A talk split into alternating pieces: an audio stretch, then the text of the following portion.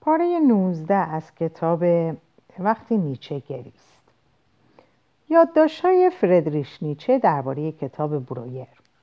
دکتر برویر 16 دسامبر 1882 گردشی که در نور آفتاب آغاز شد و در تاریکی پایان یافت. شاید بیش از آنچه باید در گورستان پیش رفتیم بهتر نبود زودتر بازگردیم.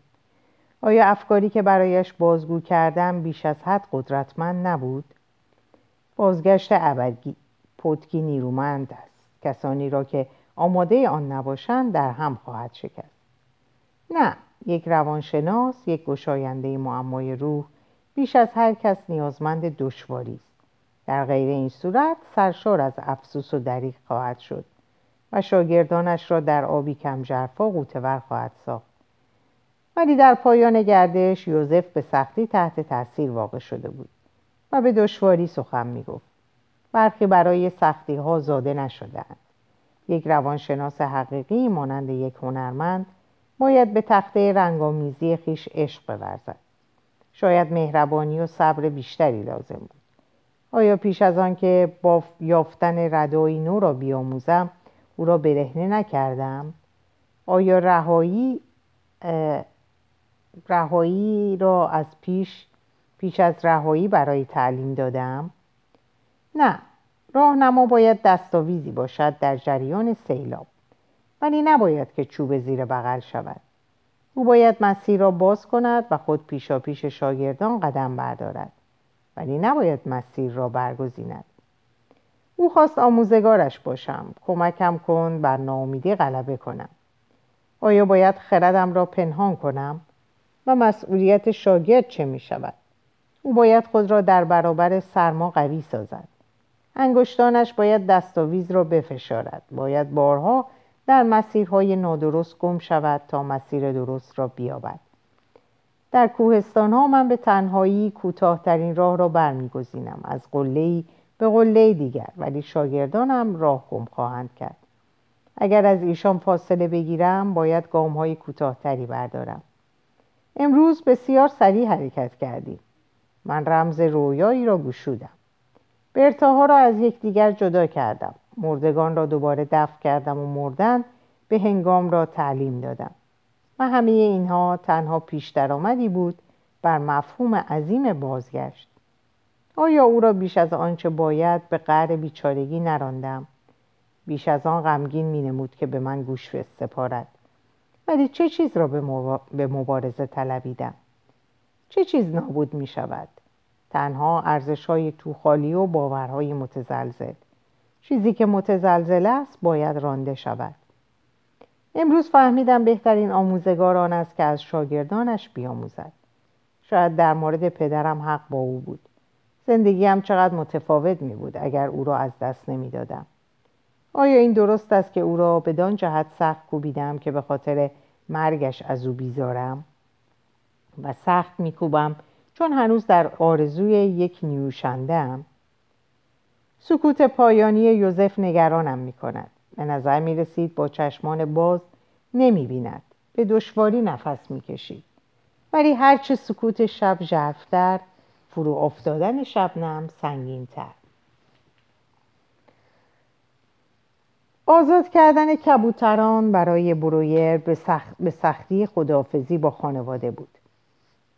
وقتی در سیمی قفس را باز کرد و آن را جلوی پنجره گشوده پنجره گشوده قرار داد بی اختیار می گریست. به نظر می رسید کبوترها متوجه نشدند نگاه گیجشان میان دانه های طلایی رنگ موجود در ظرف غذا و چهره برویر که با سر و دست آنها را به پرواز برای رهایی وامی داشت در نوسان بود تنها زمانی که محکم به دیواره قفسها کوبید کبوتران بال و پرزنان از تنگنای زندان خارج شدند و بدون حتی یک نگاه به نگهبانشان در آسمان خونرنگ صبحگاهی به پرواز درآمدند. برویر با اندوه به پروازشان نگریست. هر بال سیمابگونی که بر هم می‌خورد اشاره بود به پایان پژوهش های علمی او. زمانی دراز پس از خالی شدن آسمان از کبوتران به بیرون خیره مانده بود. این دردناکترین روز زندگیش بود. و هنوز از مواجهه‌ای که صبح آن روز با ماتیلده داشت کرخ بود.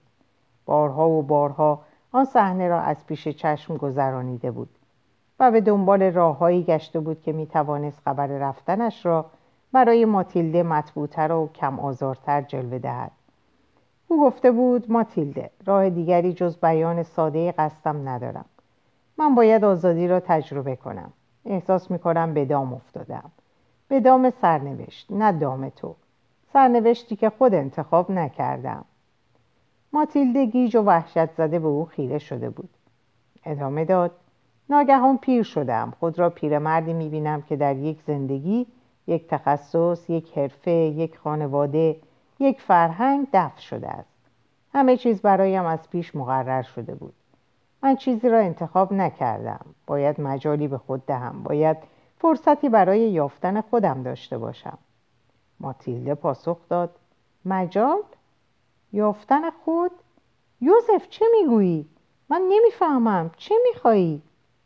من از تو چیزی نمی‌خواهم از خودم می‌خواهم باید زندگیم را تغییر دهم. وگرنه پیش از آن که احساس کنم زندگی کردم با مرگ روبرو می‌شوم. صدای ماتیلده بلند شد. یوزف این دیوانگی است. چشمانش از ترس فراخ شده بود. چه بر سرت آمده؟ از کی تا به حال زندگی تو از زندگی من جدا شده؟ ما شریک زندگی هم هستیم. ما پیمان بسته ایم حیاتمان را به هم بپیوندیم. ولی پیش از آن که چیزی از آن خود کنم چگونه می‌توانم آن را به دیگری ببخشم؟ من دیگر حرفایی تو را نمی‌فهمم. آزادی یافتن خود هرگز نزیستن. کلمات تو برای من بیمعنی است. بر سر تو بر سر ما چه آمده است؟ ماتیلده بیش از این قادر به سخن گفتن نبود. هر دو مشتش را بر دهان گذاشت و به سرعت از او دور شد و به گریه افتاد. یوزف جابجا شدنش را زیر نظر داشت. به او نزدیکتر شد. ماتیلده به سختی نفس می‌کشید. سرش بر دسته مبل خم شده بود و اشک بر گونه هایش میغلطید سینه ها با هر حق حق بالا و پایین می‌رفت. برای تسلی دستی بر شانه نهاد که پس زده شد. تنها در این لحظه بود که دریافت به دوراهی زندگیش رسیده. به راهی رفته بود که از جمع فاصله می گرفت شانه ها، تن و سینه همسرش دیگر متعلق به او نبود. از حق خود برای لمس همسرش چشم پوشی کرده بود. و حالا می باید بدون جانپناه وجود او با دنیا روبرو شود. بهتر از فورا بروم ماتیلده. نمی‌توانم بگویم به کجا. بهتر از خودم هم ندانم. همه کارها را به ماکس می سپارم همه چیز را برای تو می‌گذارم و جز لباس های تنم یک جامدان کوچک و پول کافی برای تهیه غذا چیزی با خود نمی‌برم. ماتیلده به زاری ادامه داد. نمی‌توانست پاسخ دهد. آیا اصلا حرفایش را شنیده بود؟ هرگاه فهمیدم کجا هستم با تو تماس می‌گیرم. باز پاسخی نبود. باید بروم باید دگرگون شوم و بر زندگی خود تسلط پیدا کنم. فکر می کنم اگر قادر به انتخاب سرنوشت خود باشم برای هر دوی ما بهتر است. شاید همان زندگی پیشین را برگزینم ولی باید انتخابی در کار باشد. انتخاب من. هنوز پاسخی از جانب ماتیلده گریان نبود. برویر با گیجی اتاق را ترک کرد. همانطور که قفس کبوتران را میبست و آن را به قفسه آزمایشگاه باز میگرداند اندیشید تمامی این گفتگو خطای بیرحمانه بیش نبوده است. چهار کبوتر به دلیل جراحی آزمایشی که بر رویشان انجام شده بود و تعادل آنها را مختل کرده بود قادر به پرواز نبودم و در یکی از قفسها مانده بودم می‌دانست پیش از رفتنش باید آنها را قربانی کند. ولی دیگر نمی‌خواست مسئولیت هیچ کس و هیچ چیز را بر عهده بگیرد. پس ظرف آب و غذایشان را پر کرد و آنها را به حال خیش رها کرد. نه نباید درباره رهایی انتخاب در دام افتادن سرنوشت و یافتن خود با او حرف می‌زدم. چطور می‌توانست منظورم را بفهمد؟ من خودم را به سختی می‌فهمم. وقتی فردریش برای نخستین بار با این زبان با من سخن گفت نتوانستم درکش کنم. کلمات مناسبتری هم می‌شد یافت. مثلا تعطیلات کوتاه فرسودگی شغلی دیداری طولانی از چشمه های آفریقای شمالی کلماتی که قادر به درکشان باشد و بتواند آنها را به عنوان توضیحی برای خانواده و جامعه به کار گیرد. خدای من به دیگران چه خواهد گفت و در چه موقعیتی او را رها کردم؟ نه بس است. این مسئولیت اوست نه من. با برافته گرفتن مسئولیت دیگران خود و آنها را به دام خواهم انداخت. رشته افکار برویر با صدای پایی که از پلکان بالا می آمد پاره شد. ماتیلده در را باز کرد و آن را به دیوار کوفت. رنگ به چهره نداشت و موهایش پریشان بود ولی خشم از چشمانش شعله می‌کشید. دیگر گریه نمی کنم یوزف. و حالا جوابت را می دهم در آنچه به من گفتی چیزی نادرست و شریرانه نهفته است و نیز چیزی ساده لوحانه. رهایی رهایی. تو از رهایی حرف می‌زنی. چه شوخی بیرحمانه ای من آرزو دارم که آزادی تو را داشتم. آزادی تو را برای تحصیل و انتخاب حرفه.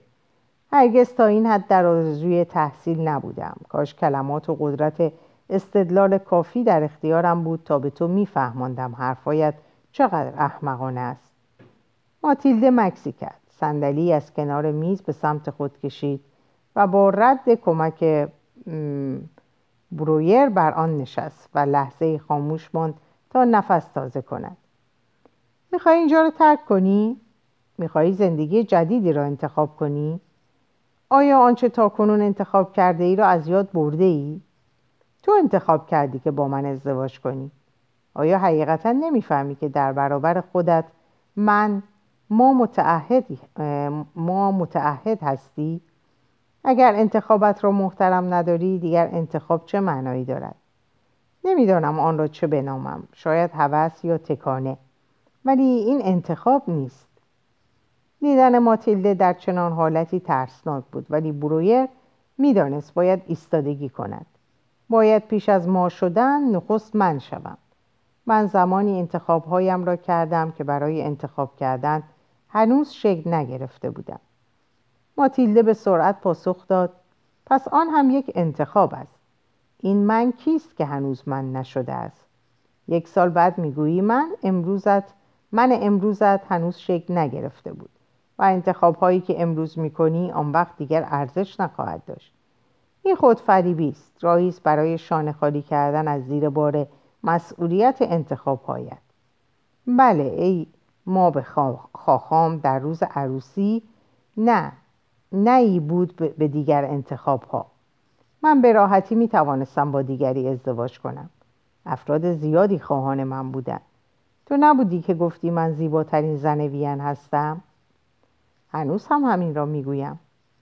ماتیلده با لحظه تحمل گفت بعد با نادیده گرفتن جمله برویر ادامه داد. نمی‌فهمی که نمی‌توانی با من عهدی ببندی و بعد ناگهان بگویی نه. آن را پس می‌گیرم. هنوز مطمئن نیستم. این غیر اخلاقی است شریرانه است.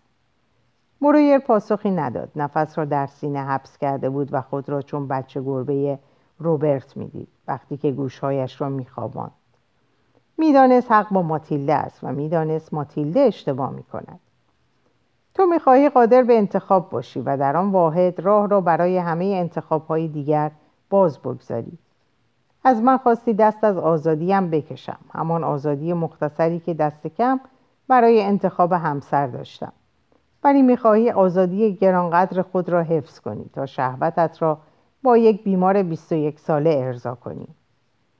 یوزف سرخ شد. پس اینطور فکر می‌کنی؟ نه این موضوع هیچ ربطی به برتا یا زن دیگری ندارد. زبانت چیزی می‌گوید و چهرت چیز دیگری. من تحصیل کرده نیستم یوزف. چیزی که انتخاب خودم نبوده است ولی احمق هم نیستم. کوششم را تأخیر نکن ماتیلده. من با معنای همه زندگیم دست به گریبانم. یک مرد نسبت به دیگران وظایفی دارد ولی وظیفه برتری هم نسبت به خیش دارد. او. و یک زن چطور؟ معنا و آزادی او چه می شود؟ منظور من فقط مردان نیستن. منظورم هر انسانی است. چه مرد و چه زن. همه ما باید انتخاب کنیم. من مثل تو نیستم. زمانی که این انتخاب دیگران را به بردگی وامی دارد نمی‌توانم آزادی را انتخاب کنم. آیا فکر کرده ای آزادی تو برای من به چه معناست؟ یک بیوه باز... یا زنی که همسرش ترکش کرده. چه انتخاب هایی می‌تواند داشته باشد؟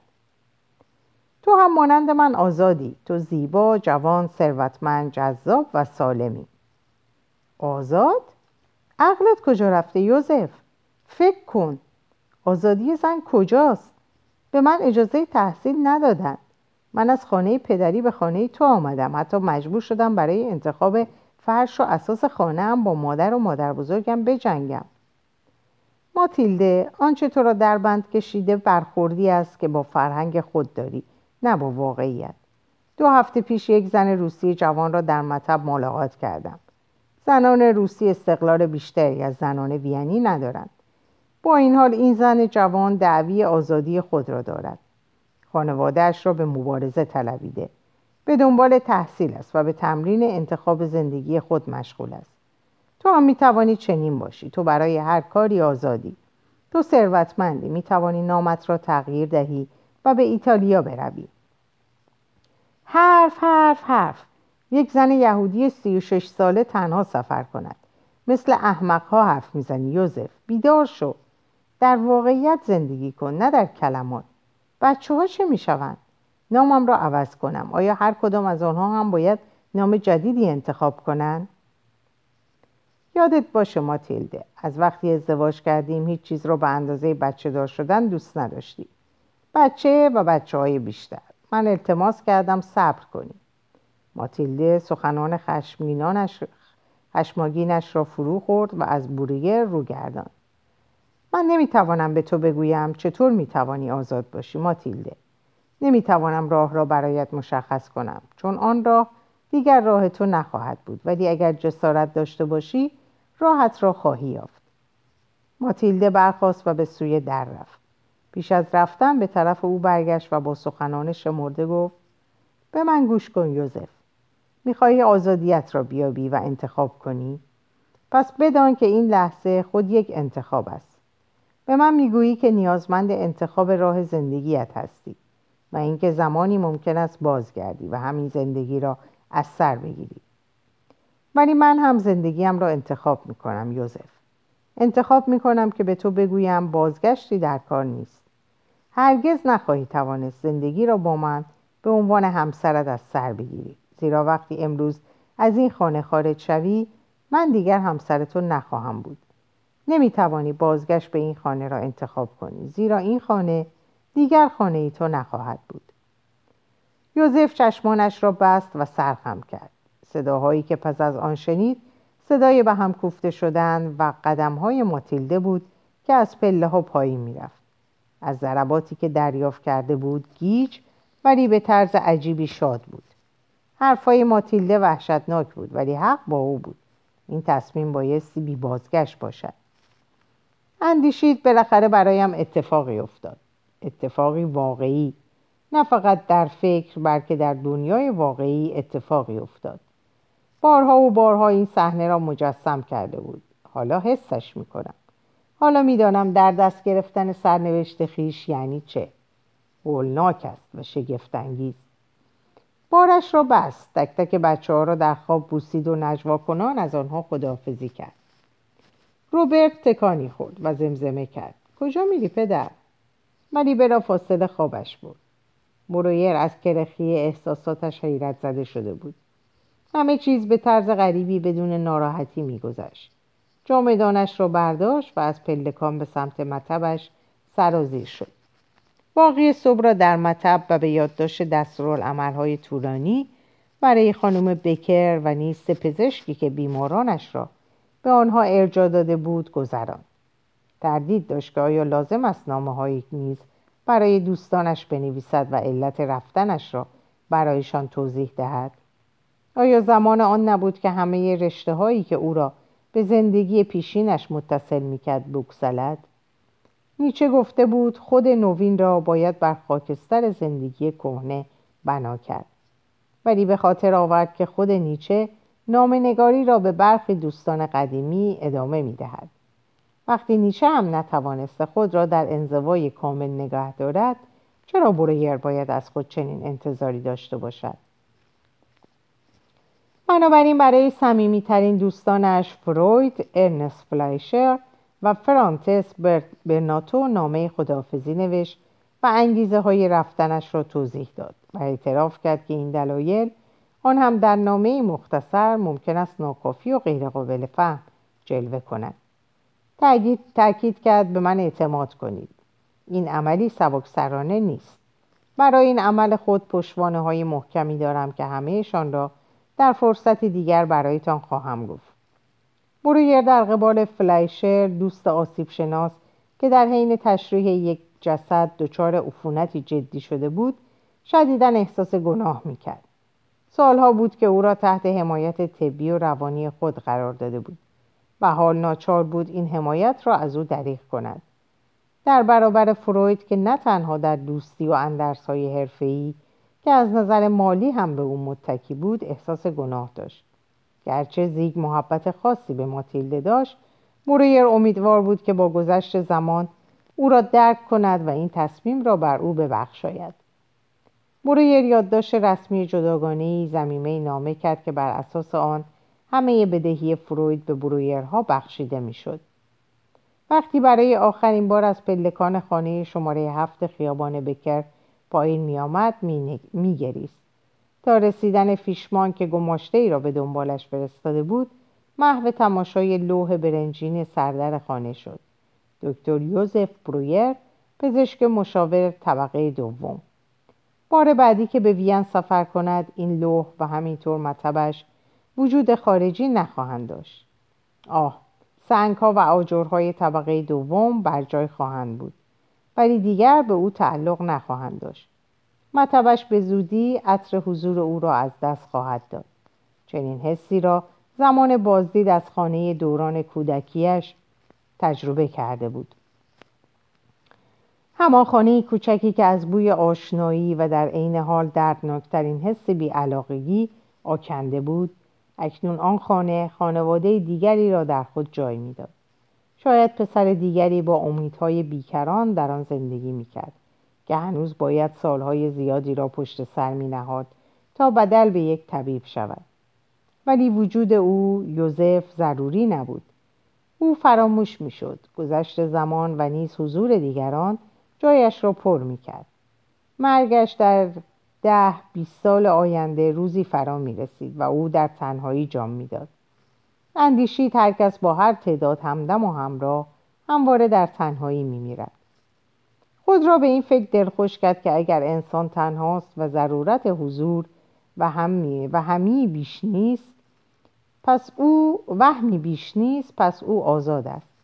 ولی وقتی سوار کالاسکر شد دلخوشی جایش را به افسردگی داد. به سایر خانه های خیابان نگریست. آیا کسی نگاهش می‌کرد؟ آیا همسایگانش از پنجره به او خیره شده بودند؟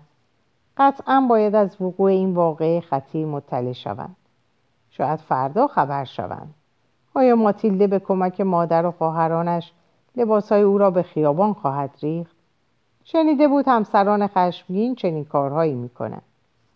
نخستین توقفگاهش خانه ماکس بود. ماکس در انتظارش بود زیرا روز قبل بلا فاصله پس از بازگشت از گفتگو با نیچه در گورستان محرمانه از تصمیم خود آگاهش کرده و از او خواسته بود سرپرستی امور مالی ماتیلده را بپذیرد. ماکس باز هم کوشید او را از این عمل خانمان برانداز و بیمهابا منصرف کند ولی بیفایده بود.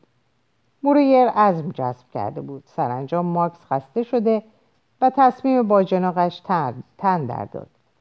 مرد یک ساعت تمام درباره پرونده مدارک مالی خانواده مذاکره کردند. وقتی برویر آماده رفتن شد ناگهان ماکس برخاست و راه خروج را با هیکل تنومند خود سد کرد. برای یک لحظه به خصوص زمانی که ماکس بازوانش را از هم گشود برویر ترسید که مبادا بخواهد مانع رفتنش شود. ولی ماکس فقط می‌خواست او را در آغوش بگیرد. صدا درگریش شکست. پس امشب شطرنجی در کار نیست. زندگی من دیگر هرگز مانند قبل نخواهد بود یوزف. دلم عمیقا برایت تنگ خواهد شد. تو بهترین دوست من هستی. برویر برای اینکه سخنی نگوید او را در آغوش کشید و به سرعت از خانه خارج شد. در کالاسکه به فیشمن دستور داد به ایستگاه قطار برود و درست پیش از رسیدن به او گفت که عازم سفری طولانی است. دستمزد دو ماهش را داد و قول داد که هنگام بازگشت به وین با او تماس بگیرد. تا رسیدن قطار برویر در حال سرزنش خویش بود که چرا به فیشمن نگفته که هرگز باز نخواهد گشت. پس از ده سال با هم بودن چطور توانستی با او اینطور رفتار کنی؟ کمی بعد خود را بخشید. تا همینجا هم روز سختی را گذرانده بود. او به سوی شهر کوچک کرویتسلینگن در سوئیس شهری که از چند ماه پیش برتا در آسایشگاه بولوی آن بستری بود می‌رفت. از آشفتگی وضعیت روانی خود حیران بود. کی و چطور تصمیم گرفته بود به دیدار برتا بشتابد؟ به محض حرکت قطار سر بر پشتی تکیه داد. چشم بست و به وقایع آن روز اندیشید. حق با فردریش بود. تمام این مدت آزادی من اینجا و در انتظار تصاحب بود. می توانستم سالها پیش آن را به تصرف خود درآورم. وین هنوز سرپاست زندگی بدون من هم در جریان است. بالاخره زمانی می رسید که من دیگر حضور نداشتم. ده یا بیست سال دیگر. با یک دید وسیعتر. چه فرقی می کرد؟ من چهل سالم برادر کوچکترم هشت سال. پدرم ده سال و مادرم سی و هشت سال پیش از دنیا رفتن. حال که هنوز قادر به دیدن و راه رفتن هستم بهتر از بخش کوچکی از زندگیم را به خیش اختصاص دهم آیا این خواسته زیادی است؟ از خدمت به دیگران و مراقبت از آنها خستم. بسیار خسته. بله حق با فردریش بود. آیا باید برای همیشه در زیر یوغ وظایفم بمانم؟ آیا باید تا ابد به حیاتی خوب کنم که از آن پشیمانم؟ سعی کرد بخوابد ولی هر بار چرتش می‌برد تصویر فرزندانش به ذهنش راه میافت از اینکه آنها را بی پدر تصور کند بر خود لرزید. به خود یادآوری کرد که حق با فردریش است. وقتی می‌گوید فرزندی پدید نیاورید مگر زمانی که قادر باشید آفریننده ای بیافرینید. بی حساب بچه دار شدن اشتباه است. بچه دار شدن برای کاستن از تنهایی خیش غلط است. هدفدار کردن زندگی با تولید چون خودی اشتباه است. و اشتباه است اگر با تولید مثل در صدد رسیدن به جاودانگی باشیم. تنها به این دلیل که نطفه حاوی بخشی از آگاهی ماست. با وجود این چه بر سر بچه ها خواهد آمد؟ اشتباه بود. آنها به من تحمیل شدن پیش از آن که از گزینه هایم آگاه باشم به من داده شدن با این حال اینجا هستند وجود دارند نیچه در موردشان سکوت می کند و ماتیلده هشدار داده است که دیگر آنها را نخواهم دید. برویر در ناامیدی فرو رفت ولی خیلی زود به خود آمد. نه از این افکار فاصله بگیر. حق با فردریش است. وظیفه نزاکت ایمان داشتن فارغ از خیش بودن مهربانی اما و همه داروهایی هستند که انسان را به خواب می‌برند. خوابی بس عمیق که اگر بتواند تنها در انتهای راه زندگی از آن برخواهد خواست. آن هم فقط برای اینکه بداند هرگز زندگی نکرده است. من تنها یک بار زندگی می کنم. زندگی که ممکن است تا ابد تکرار شود. نمی‌خواهم به دلیل وظایفی که در قبال فرزندانم دارم تا ابد در حسرت باشم. اکنون مجالی دست داده است که بر خاکستر خود پشینم. خود پیشینم خودی دیگر بنا کنم. وقتی این کار را به پایان رساندم راهی به سوی فرزندانم راهی به سوی فرزندانم خواهم یافت. آن زمان دیگر در بند تصور ماتیلدا از قواعد اجتماعی نخواهم بود. چه کسی می‌تواند راه پدری را به سوی فرزندانش سد کند؟ باید تیشه شوم براندازم و بشکافم. تا راهی بسازم که مرا به سوی آنها رهنمون شود. ولی امروز خدا یارشان. از من کاری بر نمی آید. من در حال غرق شدنم و باید خود را نجات دهم. و ماتیلده فردریش می‌گوید تنها راه حفظ این ازدواج ترک آن است. و بهتر از پیمان زناشویی را بشکنیم. قبل از آنکه با آن شکسته شویم. شاید ماتیلده هم با این پیمان شکسته شده. شاید بدون من وضع بهتری داشته باشد. شاید او هم به اندازه من دربند بوده است. لو سالومه که اینطور می‌گفت. چه می‌گفت؟ اینکه هرگز حاضر نیست توسط ضعف دیگری به بند کشیده شود. شاید غیبت من ماتیلده را آزاد سازد. عصر بود که قطار به کنستانس رسید. برویر پیاده شد و شب را در هتل متوسطی در ایستگاه قطار گذراند. با خود گفت زمان آن است که خود را با امکانات درجه دو و سه وفق دهم. صبح کالسکه برای کرویتسلینگن و آسایشگاه بولوف کرایه کرد. هنگام ورود به رئیس آسایشگاه روبرت بینزوانگر اعلام کرد که درخواست غیرمنتظره مشاوره ای او را به ژنو کشانیده و به دلیل نزدیکی به بلو تصمیم گرفته از بیمار سابقش دوشیز پاپنهایم هم دیداری کند. درخواست برویر غیرعادی نبود. او به عنوان دوست قدیمی رئیس قبلی لودویک بینزوانگر متوفا به خوبی در بلوف شناخته شده بود. دکتر بینزوانگر پیشنهاد کرد بلافاصله به دنبال دوشیز پاپنهایم بفرستد. او در حال قدم زدن و صحبت با دکتر دورکین پزشک جدیدش است. بینزوانگر برخواست و به سوی پنجره رفت. آنجا هستند می توانید در باغ ببینیدشان. نه نه دکتر بینزوانگر مزاحمشان نشوید. من عمیقا معتقدم هیچ چیز بر جلسات پزشک و بیمار مقدم نیست. علاوه امروز آفتاب خوبی است. اخیرا در وین کمتر چنین آفتابی دیدم. اگر شما اعتراضی نداشته باشید در باغ منتظرشان میمانم. ضمنا برایم جالب خواهد بود که وضعیت دوشیز پاپنهایم خصوصا راه رفتنش را در موقعیتی غیر محسوس مشاهده کنم. برویر برتا را دید که در یکی از راه های باغ وسیع بلو که توسط شمشادهای آراسته حاشیه بندی شده بود با پزشکش قدم می‌زد. برای مشاهده جای مطمئنی را انتخاب کرد. نیمکت سفیدی که در سطح بالاتری از راه آنها واقع شده بود و توسط شاخه های برهنه یک پیچه یاس بنفش از نظرها پنهان بود. از آنجا می توانست به پایین نگاه کند و برتا را به وضوح ببیند. حتی ممکن بود هنگام عبور سخنانشان را هم بشنود. برتا و دورکین تازه از پایین نیمکتش گذشته بودند و از او دور می شدن. بوی عطر برتا به مشامش رسید.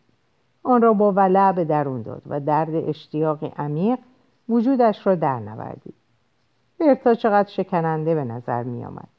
ناگهان ایستاد. پای راستش منقبض شد.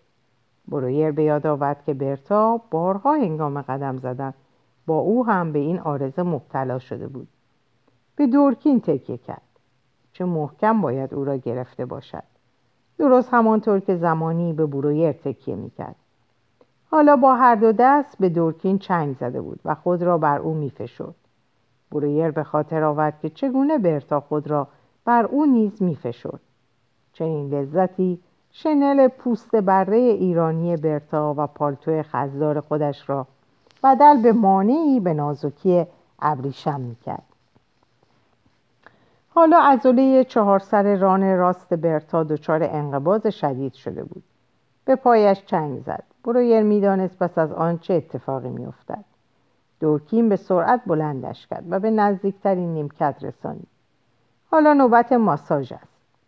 دورکین شق و رق و بی حرکت به زیر شرواری ابریشمی صورتی رنگ او و حدود مبهم آن مثلث پنهان خیره شد.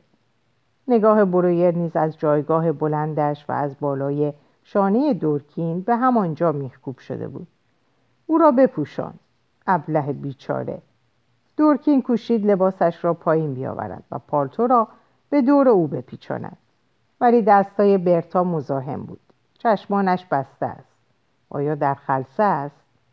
دورکین پریشان به نظر می رسید برویر اندیشید باید هم پریشان باشد و با نگرانی به او نگریست. خدا را شکر که کسی آنجا نیست. انقباز پا برطرف شده است. دورکین برای بلند شدن به برتا کمک, کمک کرد و او کوشید راه بیفتد. برویر چنان گیج بود که انگار از قالب جسمش خارج شده بود. چیزی غیر واقعی در صحنه روبرویش حس می‌کرد. درست مانند اینکه نمایشی را از ایوان بالای یک تماشاخانه بزرگ به تماشا نشسته است. این چه حسی است؟ حسادت به دکتر دورکین. او جوان خوش صورت و مجرد است و برتا هرگز خود را اینطور که به او چسبانده به برویر نزدیک نمی‌کرد. ولی نه.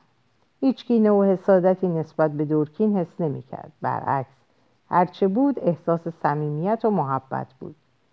برتا آن دو را از یکدیگر جدا نمی‌کرد بلکه حس پریشانی برادرانه ای را میانشان برمیانگیخت.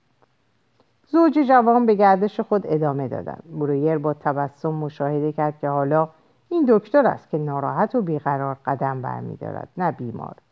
برویر عمیقا با جانشین خود همدردی می‌کرد. برویر با خود گفت دکتر دورکین اقبال بلندی داری که در فصل زمستان به سر می‌بری تابستانها که پالتوی برای پوشیدن خود نداری و از به مراتب بدتر است. آن وقت ناچاری آن را زیر کمربندت جای دهی. آن دو که به پایین راه رسیده بودند حالا به سمت او باز میگشتند. برتا درس بر گونه هایش نهاده بود. برویر دید که عضلات دور حدقه چشمانش منقبض شده و از درد و پرش صورت در رنج است. این اتفاقی بود که روزانه تکرار می‌شد و درد چنان شدید بود که تنها به مورفین پاسخ می‌داد. برتا ایستاد. برویر دقیقا می‌دانست چه پیش خواهد آمد. ترسناک بود. باز حس کرد در یک تماشاخانه است و به عنوان کارگردان یا راهنما بازیگران را برای صحنه بعدی آماده می کند. دستانت را بر صورتش بگذار طوری که شست دستها بر پل بینیش قرار گیرد. درست است. حالا چندین بار و به آرامی بر ابروانش ضربه بزن. خوب است. می توانست آرام شدن صورت برتا را ببیند. او مچ هر دو دست دورکین را گرفت و آنها را به لب نزدیک کرد. دیگر برویر ضربت خنجر را لمس کرد. برتا فقط یک بار این گونه دستان او را بوسیده بود. آن لحظه صمیمیترین لحظه آنها بود. برتا نزدیکتر شد. حالا می توانست صدایش را بشنود. پدر پدر عزیزم خنجری دیگر. برتا عادت داشت او را هم همینطور بنامد. بیش از این چیزی نشنید. کافی بود؟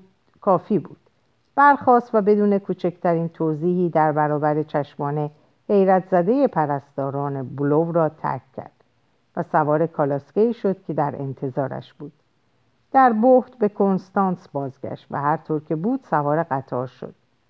صدای سوت لوکوموتیو او را به خود آورد. با قلب تپنده سر در پشتی فرو برد و به همه آنچه دیده بود اندیشید. لوح برنجین مطبم در وین خانه دوران کودکی و اکنون برتا همه و همه همان‌اند که هستند. هیچ یک برای موجودیتشان نیازی به من ندارند. من بی اهمیت و قابل تعویضم وجودم برای نمایش برتا ضروری نیست.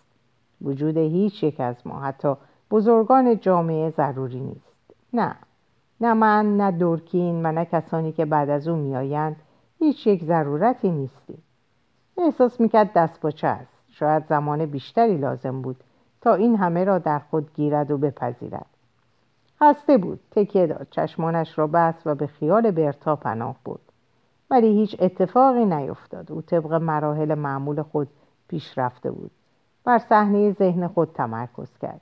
نخستین صحنه را در خیال مرتب کرد. صبر کرد تا ببیند چه پیش میآید. همیشه تصمیم با برتا بود نه با او. و صبر کرد تا بازی آغاز شود. ولی بازی در کار نبود. هیچ چیز حرکت نکرد. صحنه متوقف شده بود و در انتظار دستور او بود.